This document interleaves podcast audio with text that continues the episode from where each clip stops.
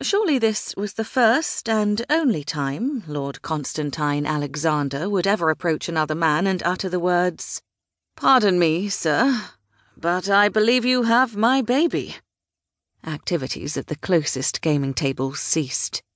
Patrons leaned forward in anticipation of witnessing a scene that would no doubt be fodder for the better part of the night, if not the week. Con had no idea how Captain Nicholas Finn would reply to his claim, or if the larger, more seasoned man would even use words. An accusation like the one Con had made could end in fisticuffs, or a call for his second. Con would really rather not be shot tonight. Captain Finn's mouth slowly snapped shut. His brown eyes narrowed. Otherwise, he maintained control. Who the hell are you?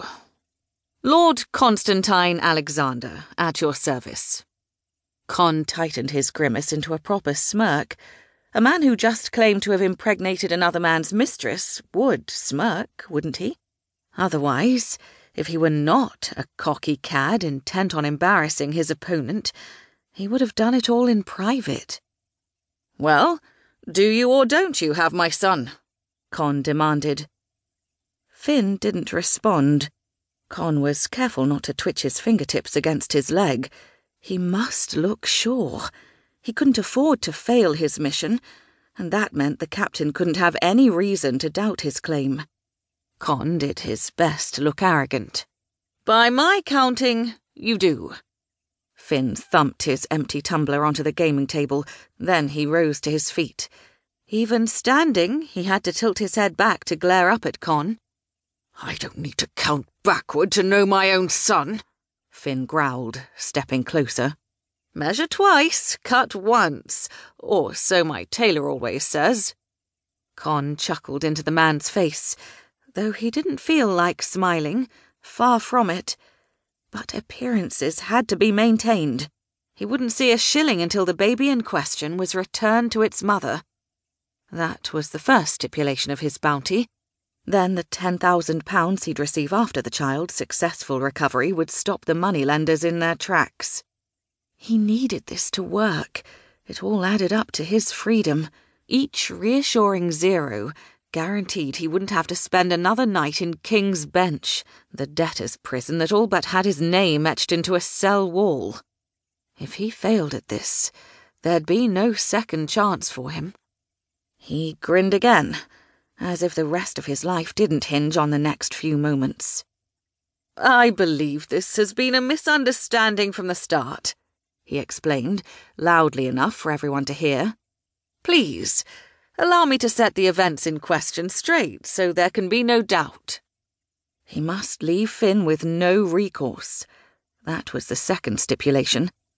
The men in this room must be tantalised enough to spread word of this debacle across every club in London, leaving Finn no possibility of reneging.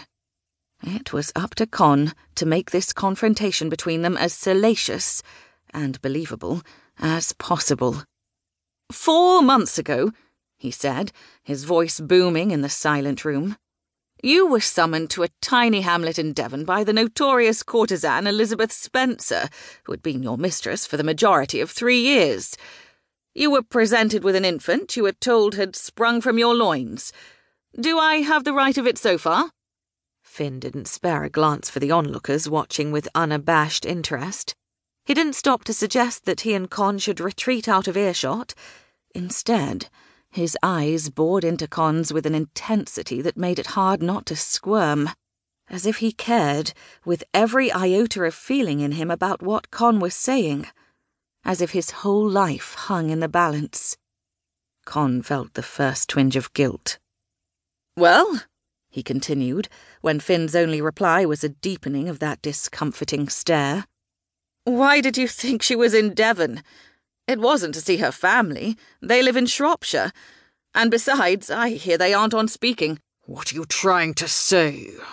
Finn bellowed. Con really, really didn't want to be shot tonight. But if he had to choose between a bullet and the jail, a very real choice he might be making in the morning, the bullet won.